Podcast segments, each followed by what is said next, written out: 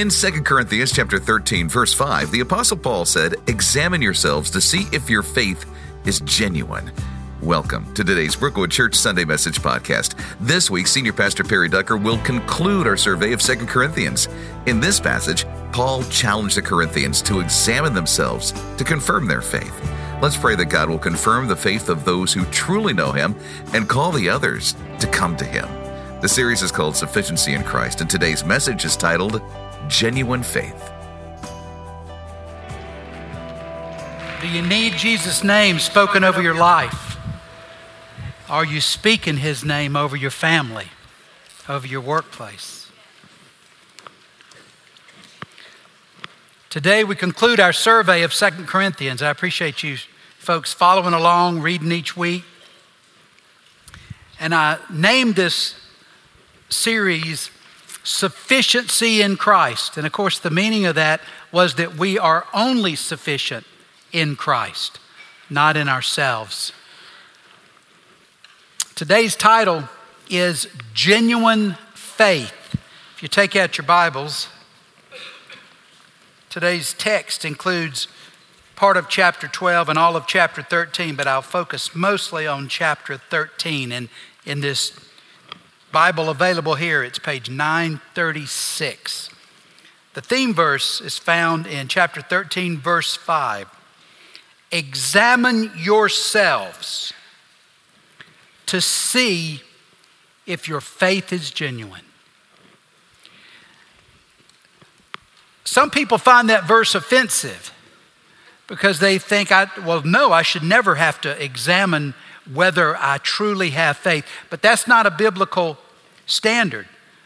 The scripture challenges our faith so that we have the chance to have our faith confirmed or find that we lack faith and then we flee to Christ.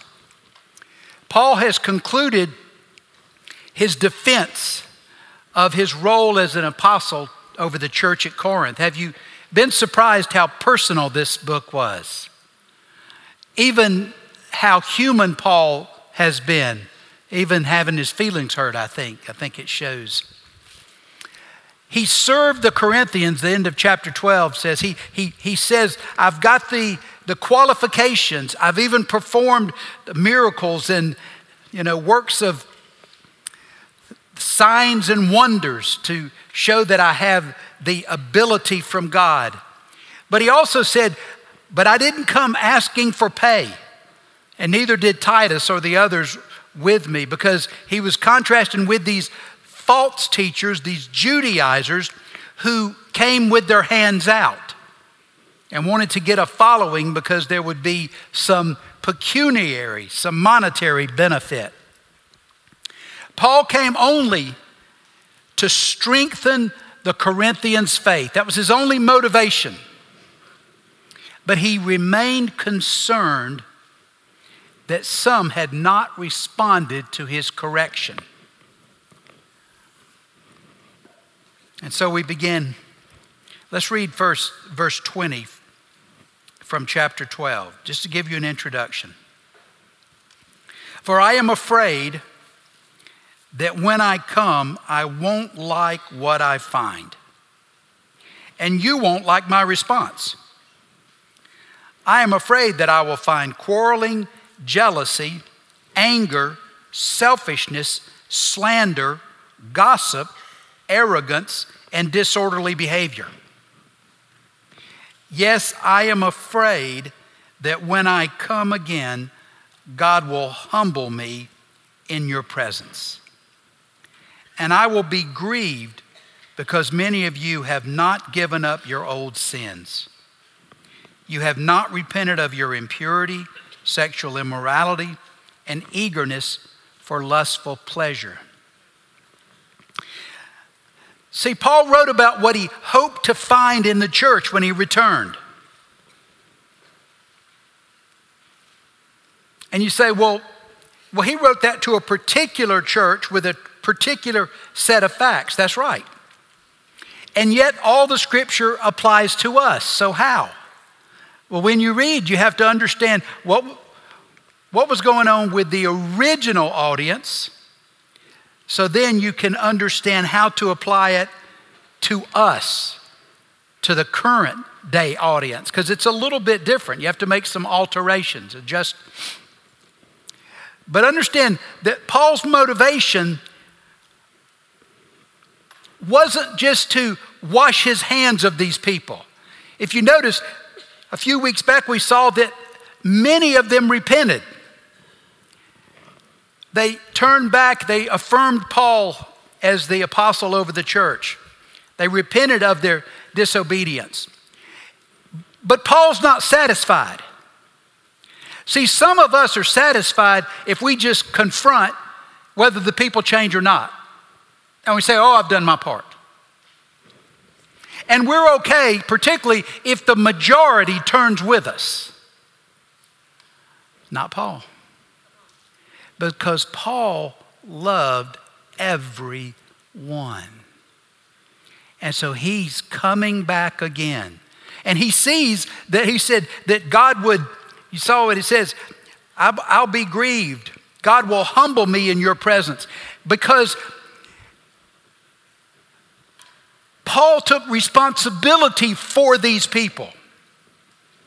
So he wasn't just saying, I don't care what you're doing. It's not because of me.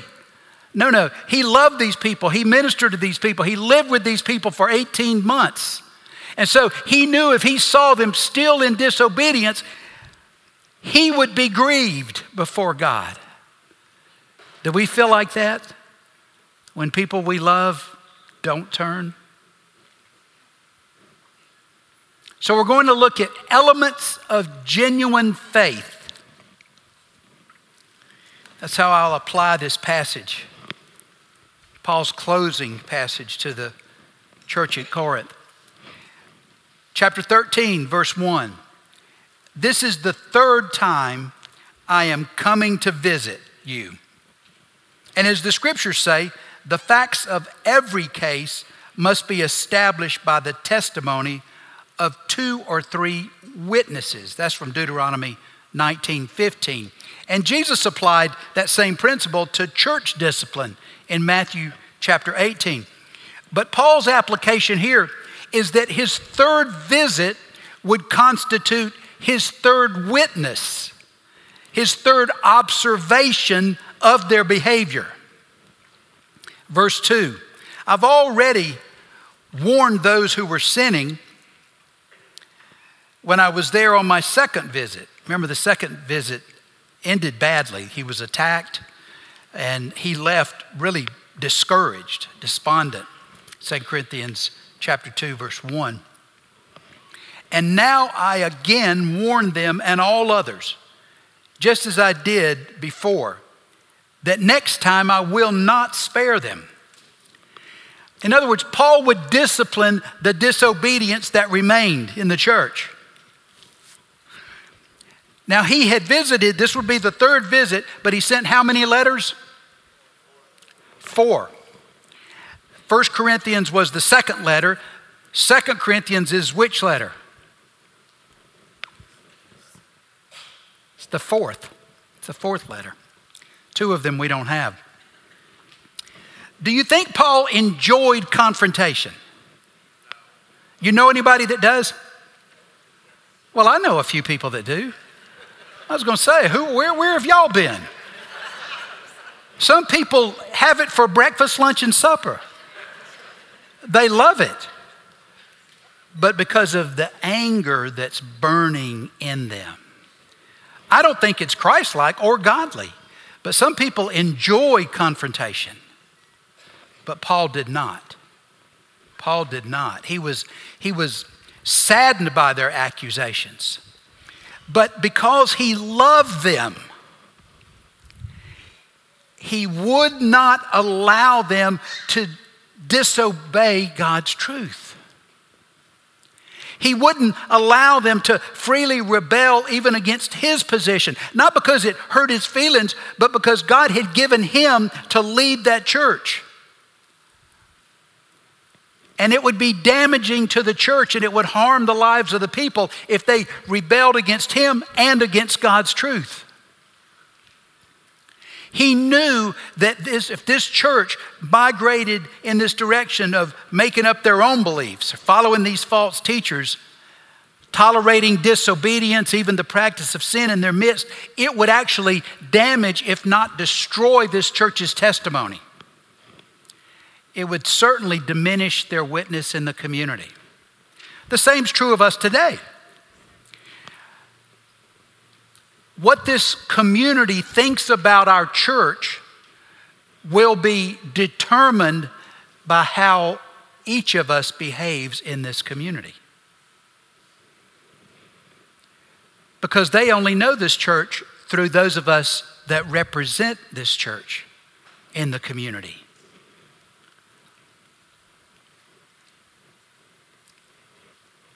If these people in Corinth continued to follow these false teachers, these Judaizers, who were blending law in with some grace. It's interesting, isn't it? I think, I think our culture follows Judaizers, doesn't it? It would lead the people into a superficial, rules and rituals based gospel that lacked any moral conviction and that could not save it would be a false gospel that is no gospel at all. Verse 3 I will give you all the proof you want that Christ speaks through me. Like as the prophets spoke through God. And he said up in verse 12 that he had performed signs and wonders and even miracles. Christ is not weak when he deals with you. He is powerful among you. Although he was crucified in weakness, he now lives by the power of God. See, the cross, in one sense, demonstrated the weakness of Christ. His, in his humanity, he was able to be killed. But he demonstrated his strength by his willingness to die. See, we think that the strong person is the person that, that is overpowers everyone, beats everyone into submission, right? That's not the way Christ displayed his power at all. He displayed his power through his submission. And Paul said, We too are weak, just as Christ was. But when we deal with you, we will be alive with him and will have God's power. See, these rebellious Corinthians, they thought Paul was weak. And you know what, in all likelihood, he probably was not an imposing figure. He may have been small, he may have had some kind of physical um, deformity, uh, perhaps losing his vision, one lady said to me, maybe his vision never completely healed after he was struck blind, and it's, it's possible. But he wasn't, he wasn't all there. He wasn't a robust physical specimen. And he didn't even speak powerfully or eloquently. So he wasn't an imposing figure. And so some of these Corinthians, they, they saw the physical Paul and criticized him. But they missed the spiritual Paul they missed the spiritual Paul. Paul accepted their view of him as weak because he was interested in patterning, patterning his life after Christ. And you know, I think any of us, and especially pastors, we're doing something wrong if we're trying to impress you with ourselves.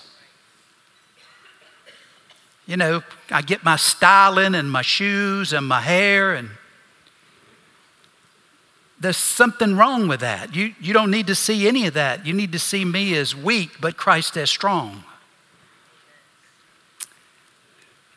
But Paul would be strong in confronting sin.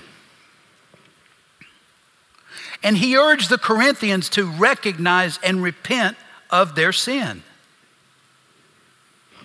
An essential element of genuine faith is awareness and avoidance of personal sin. You agree with that, Chris? Because here's what happens in salvation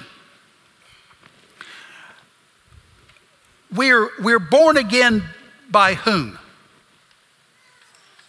Holy Spirit. Well, the Holy Spirit is holy. So when the Holy Spirit comes in, he doesn't change his personality and he doesn't accommodate ours. There's a holy presence that enters us, and when it does, there's a clash. And there's exposure of what's out of line. You know what I'm talking about. You have that holy cousin who's coming on Thursday. And when, when that guy or that woman walks in, everybody starts looking for cover. Not because they even say anything, just who they are. You know what I'm talking about? Well, if you think that person exposes people's disobedience, what about the Spirit of God? And the Spirit of God fills you and doesn't ever leave. So when the Spirit comes and the Spirit regenerates, He exposes and He justifies. But see, part of our justification is that now we view sin like He does. But the Spirit is irritating in this way. He doesn't stop. You know what I'm talking about? He continues revealing. Now, thankfully, I think the Spirit is gentle with us, don't you? So we don't see it all at the same time. At least that's been my experience. Is it yours? But yet you'll go along thinking, I'm doing pretty good. And then the Spirit will show you something else, and you'll go, oh gosh, how long have I been like that? And your wife says, long as I've known you.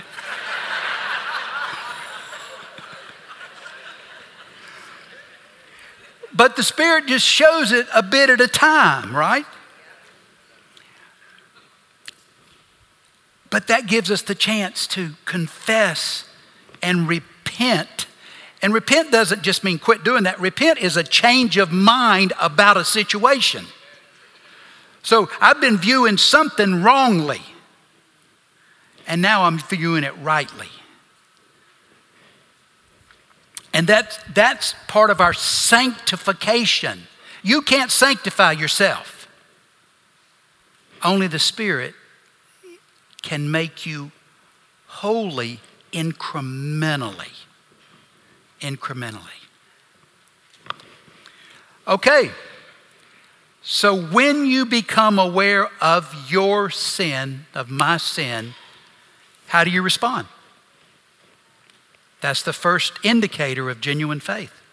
Genuine faith also requires an examination of faith. And here's the really the, the core verse of this, of this passage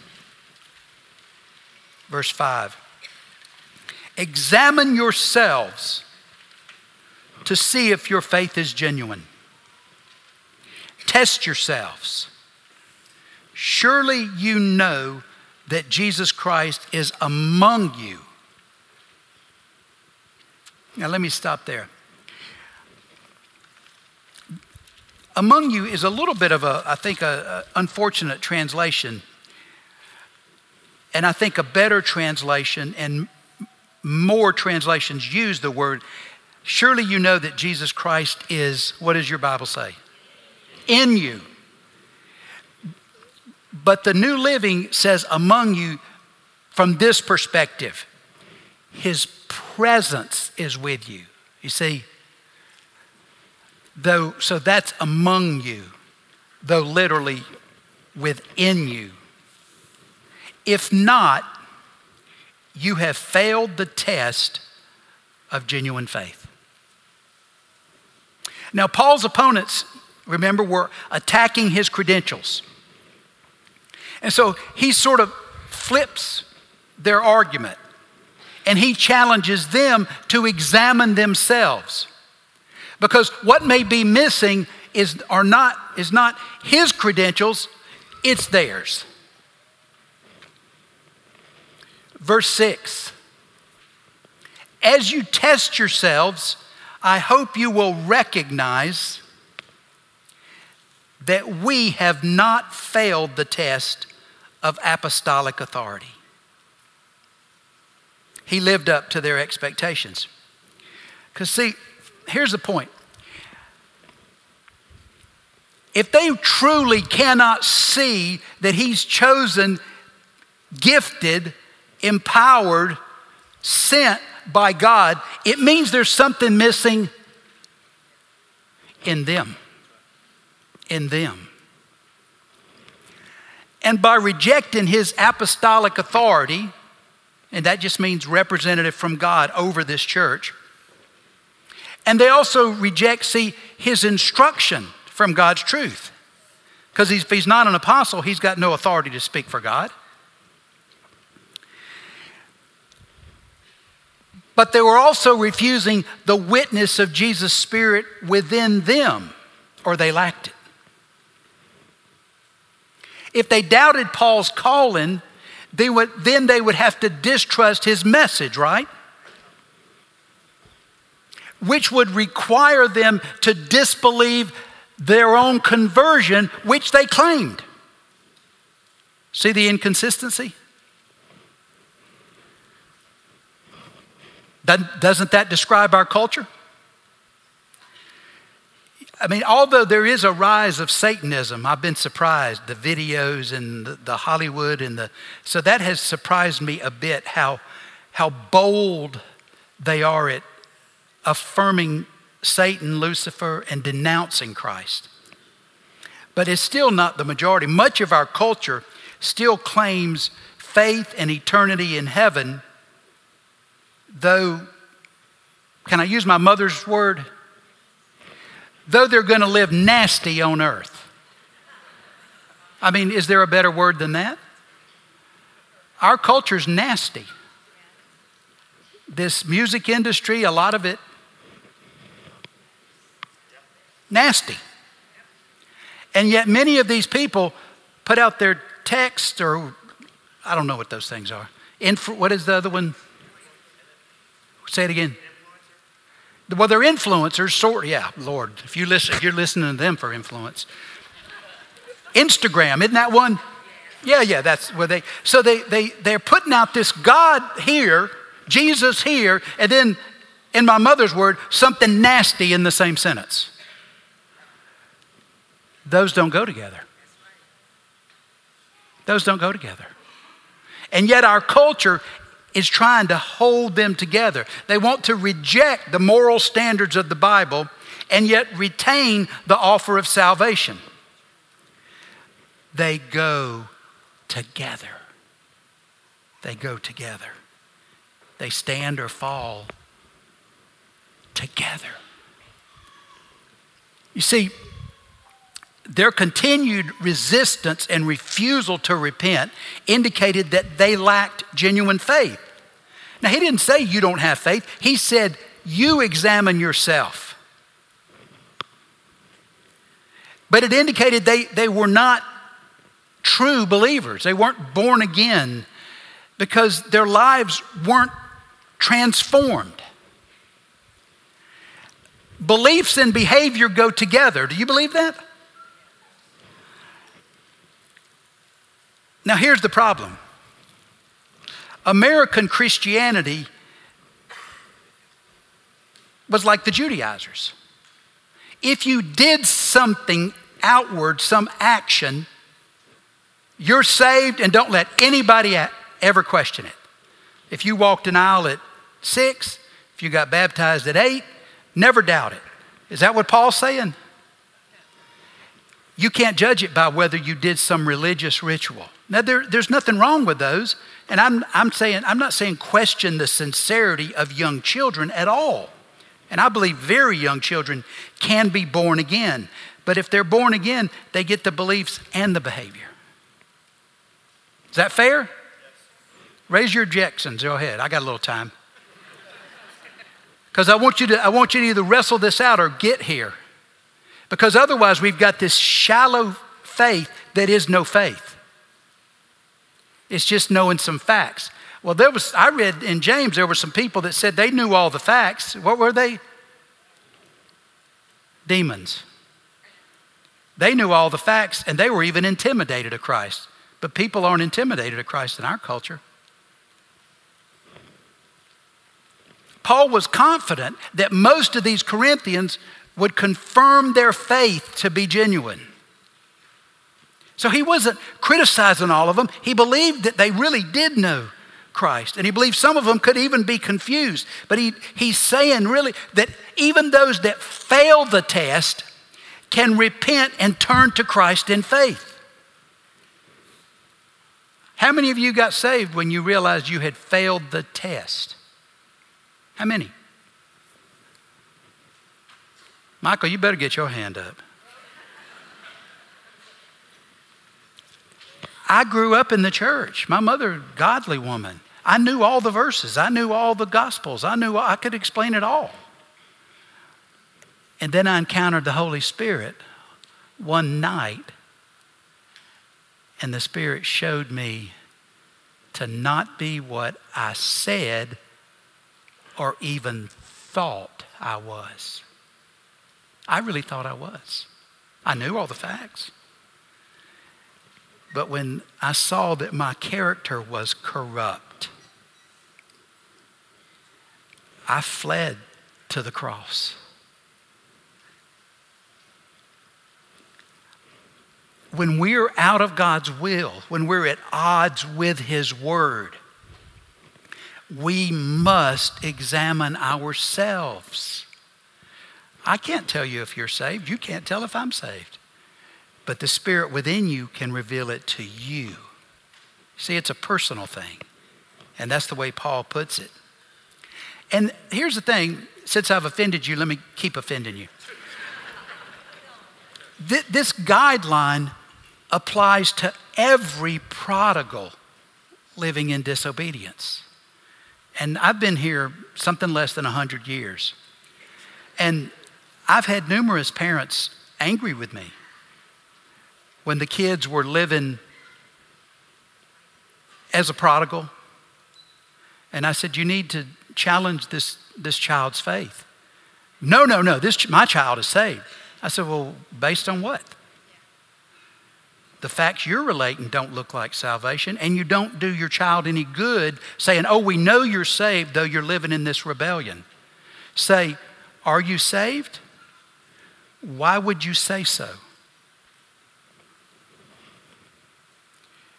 That's Pauline questioning. That's Christ questioning. Here are some questions. I gave you just some simple questions on your outline. Is the Holy Spirit living within me? Because Romans 8 says, For his spirit joins with our spirit to affirm we are God's children. Can you detect the spirit within? Do I love God and other believers? We know we love God's children if we love God and obey his commandments. Love God, love people.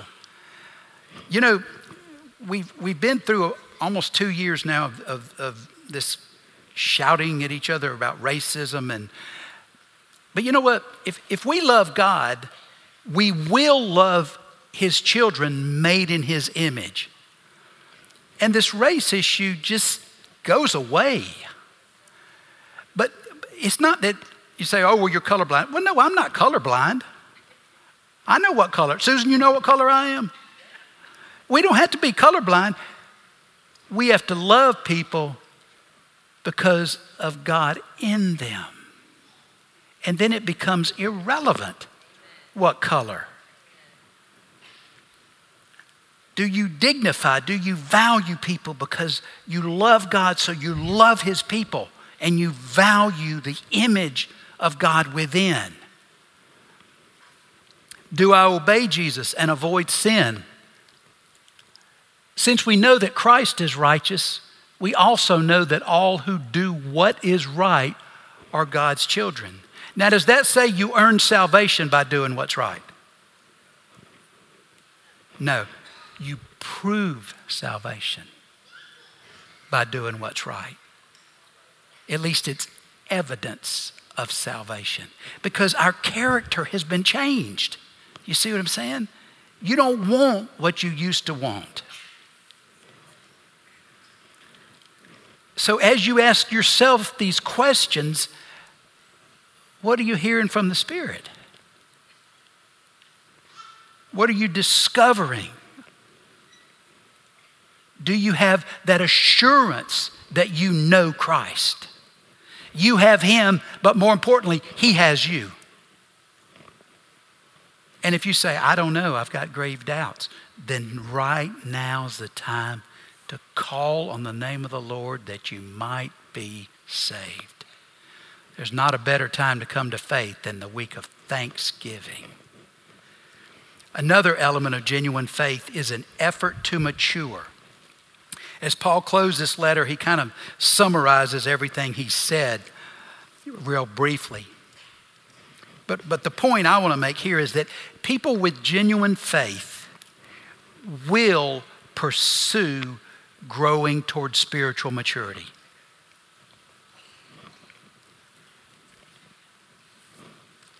Verse 7.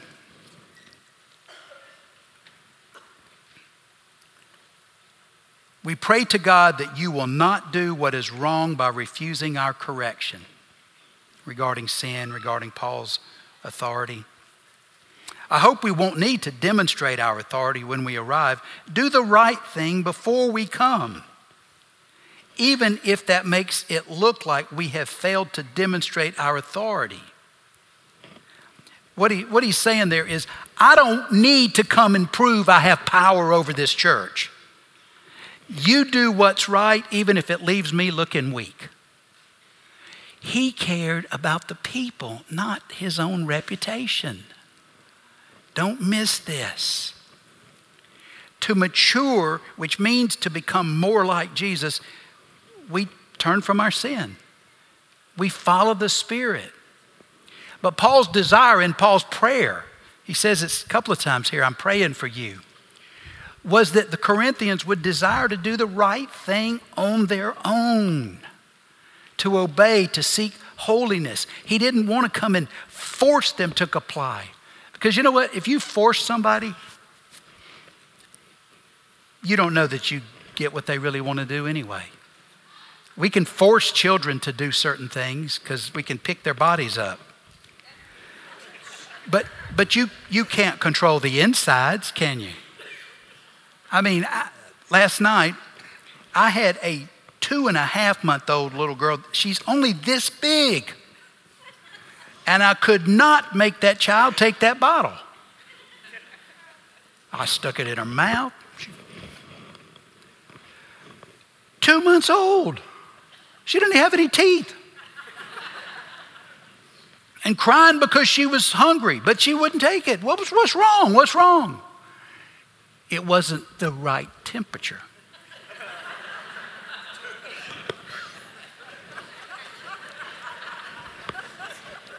And you think you control your children? We pray because the Spirit of God can control our children. We discipline so that they'll learn to submit themselves to God's discipline. And, Paul said, For we cannot oppose the truth, the gospel truth, but we must always stand for the truth. See, it, this, understand this. We live in this day, and you've heard me say this, these celebrity pastor thing. Paul is trying to not be the center, the issue. He wants God and His truth to be the issue with people, not Paul's status, celebrity, popularity. He wanted them to grow in spiritual growth occurs as we learn God's truth. But do you mature by learning God's truth? This is a trick question. No. It, begins by learning God's truth, But becoming holy, being sanctified, becoming conformed to Christ is a work of who? The Spirit of God. So we cooperate with the leading of the Spirit by studying, by praying, by fasting, by reading. But it happens together because you know what? We can't change ourselves, can we? The Spirit of God can reshape us. And every one of us that know Him have learned when, ha, remember when He cut something out that didn't fit and conformed us. It's a process not as fast as we'd like. Verse 9 We are glad to seem weak. See, that was the Lord just confirming what I said. we are glad to seem weak if it helps show that you are actually strong by choosing what was right, not by following Paul, by following the Spirit of God. And we pray that you will become mature. Maturity just it means it means perfect, but it's perfect for a function. It doesn't mean absolutely sinless. It means qualified and sufficient for God's purpose. Verse 10 I'm writing this to you before I come, hoping I won't need to deal severely with you when I do come. For I want to use the authority the Lord has given me. He didn't just take it up himself, He didn't just show up and say, I want this job. He was actually appointed to it and he was dispatched to do this work to strengthen you, not to tear you down not to tear you down. When we possess genuine faith, the Spirit of God lives within us. He compels us towards spiritual maturity as we cooperate with His leading, which makes us more and more like Jesus. You know what I'm talking about? You remember when you were shaped. Sometimes it's painful. Do you desire maturity in Christ? That's another essential, it's an indicator. Okay, do you possess genuine faith? If you do, then I invite you to join in the Lord's Supper. And if you say, Well, I, I don't know that I do, but I want to, then you call on Christ right now and you'll be qualified to. If you need the elements for the Lord's Supper, raise your hand and the ushers will pass them out to you.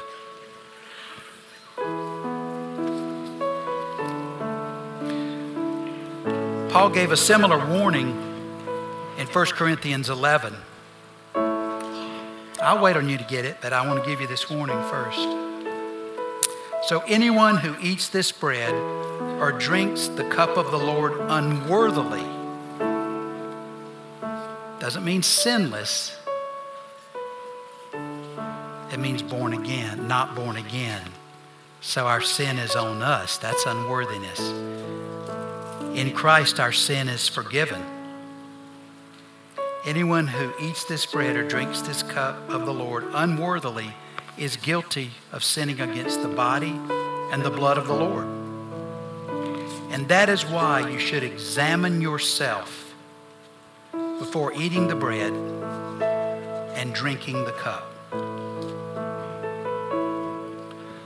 So take that little cup and peel back the clear top. If you're not dexterous enough, let someone help you.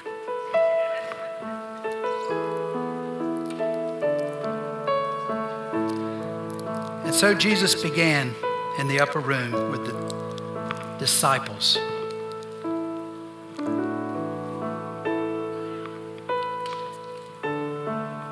In 1 Corinthians chapter 11, verse 23.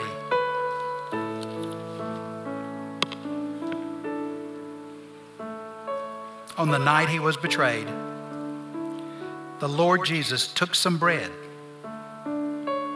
and he gave thanks to God for it.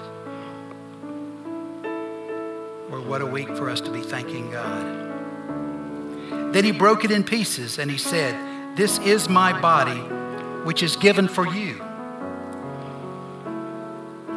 Eat this to remember me. And so they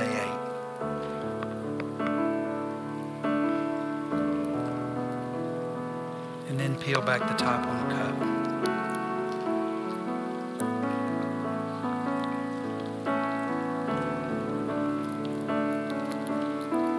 verse 25. In the same way, that one's a little harder, isn't it? Take that pin we gave you and stick a hole in it, and you can just, like my grandchildren's pouches. In the same way, he took the cup of wine, fourth cup, cup of redemption. And he said, this is the new covenant between God and his people. An agreement confirmed with my blood. Do this to remember me as often as you drink it. And they drank.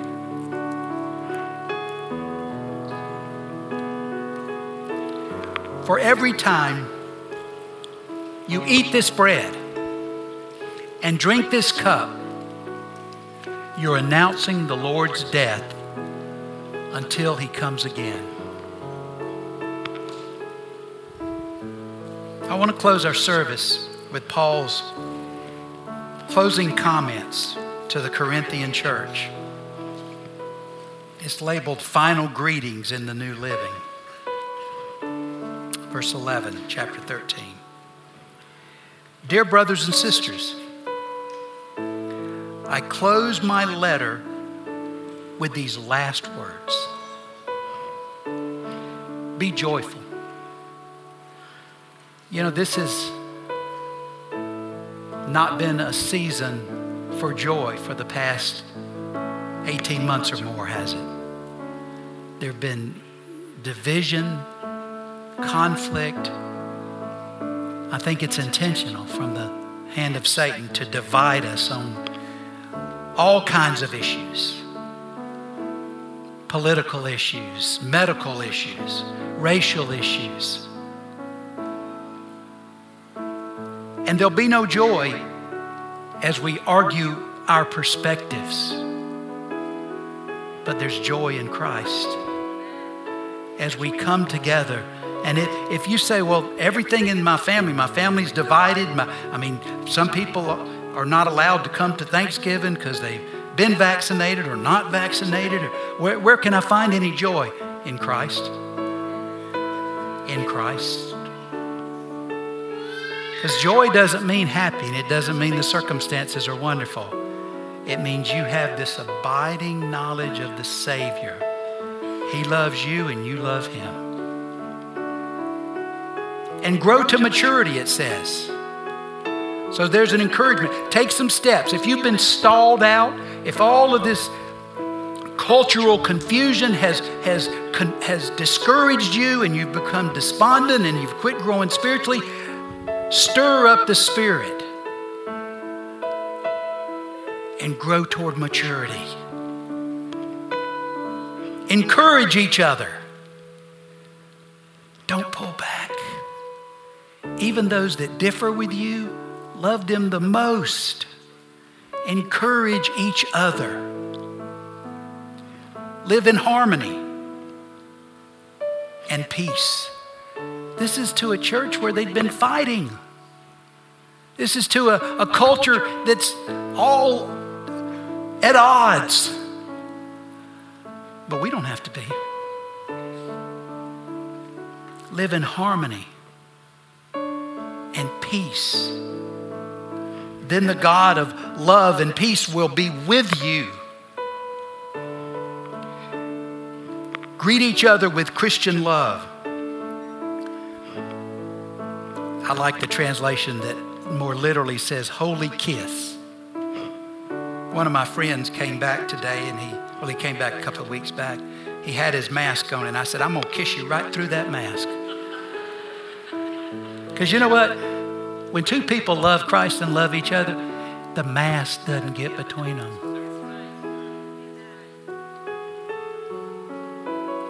So you don't have to kiss. You can shake hands. You can wave if you want, or at least smile. All of God's people here send you their greetings. We're God's people. We don't agree with all the same things. Different ideas, different teams, different colors, different. We're the same in Christ. We have unity in Jesus Christ who died for every one of us together. Together. May the grace of the Lord Jesus Christ,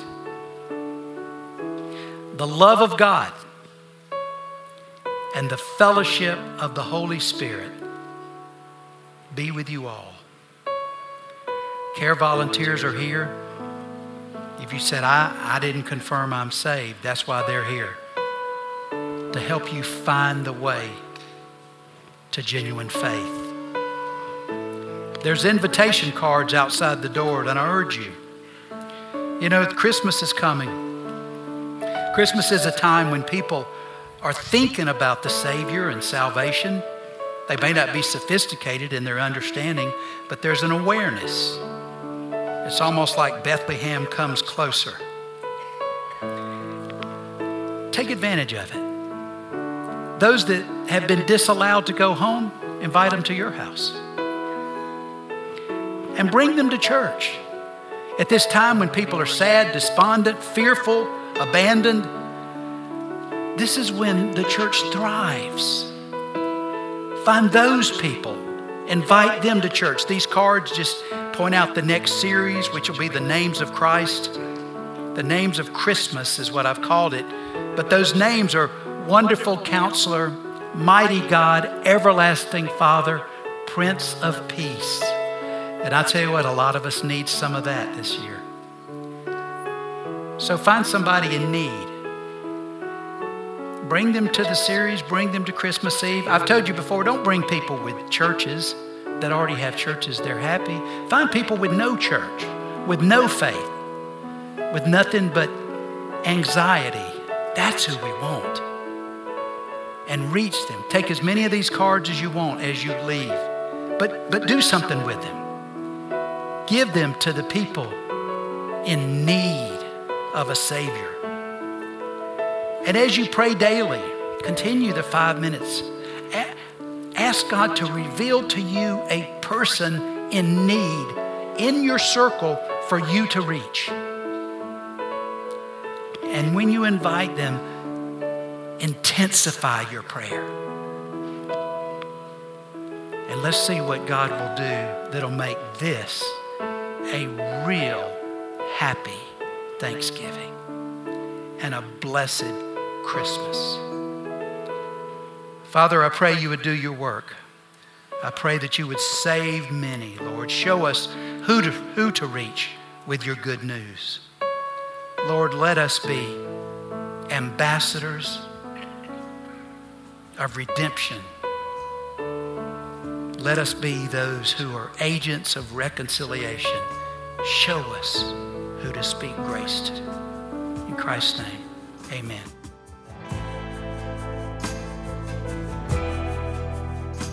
Thanks for joining us for this week's podcast. At Brookwood, we want to help you pursue a relationship with Jesus so that you can experience a transformed life. One way you can do this is by getting connected at Brookwood.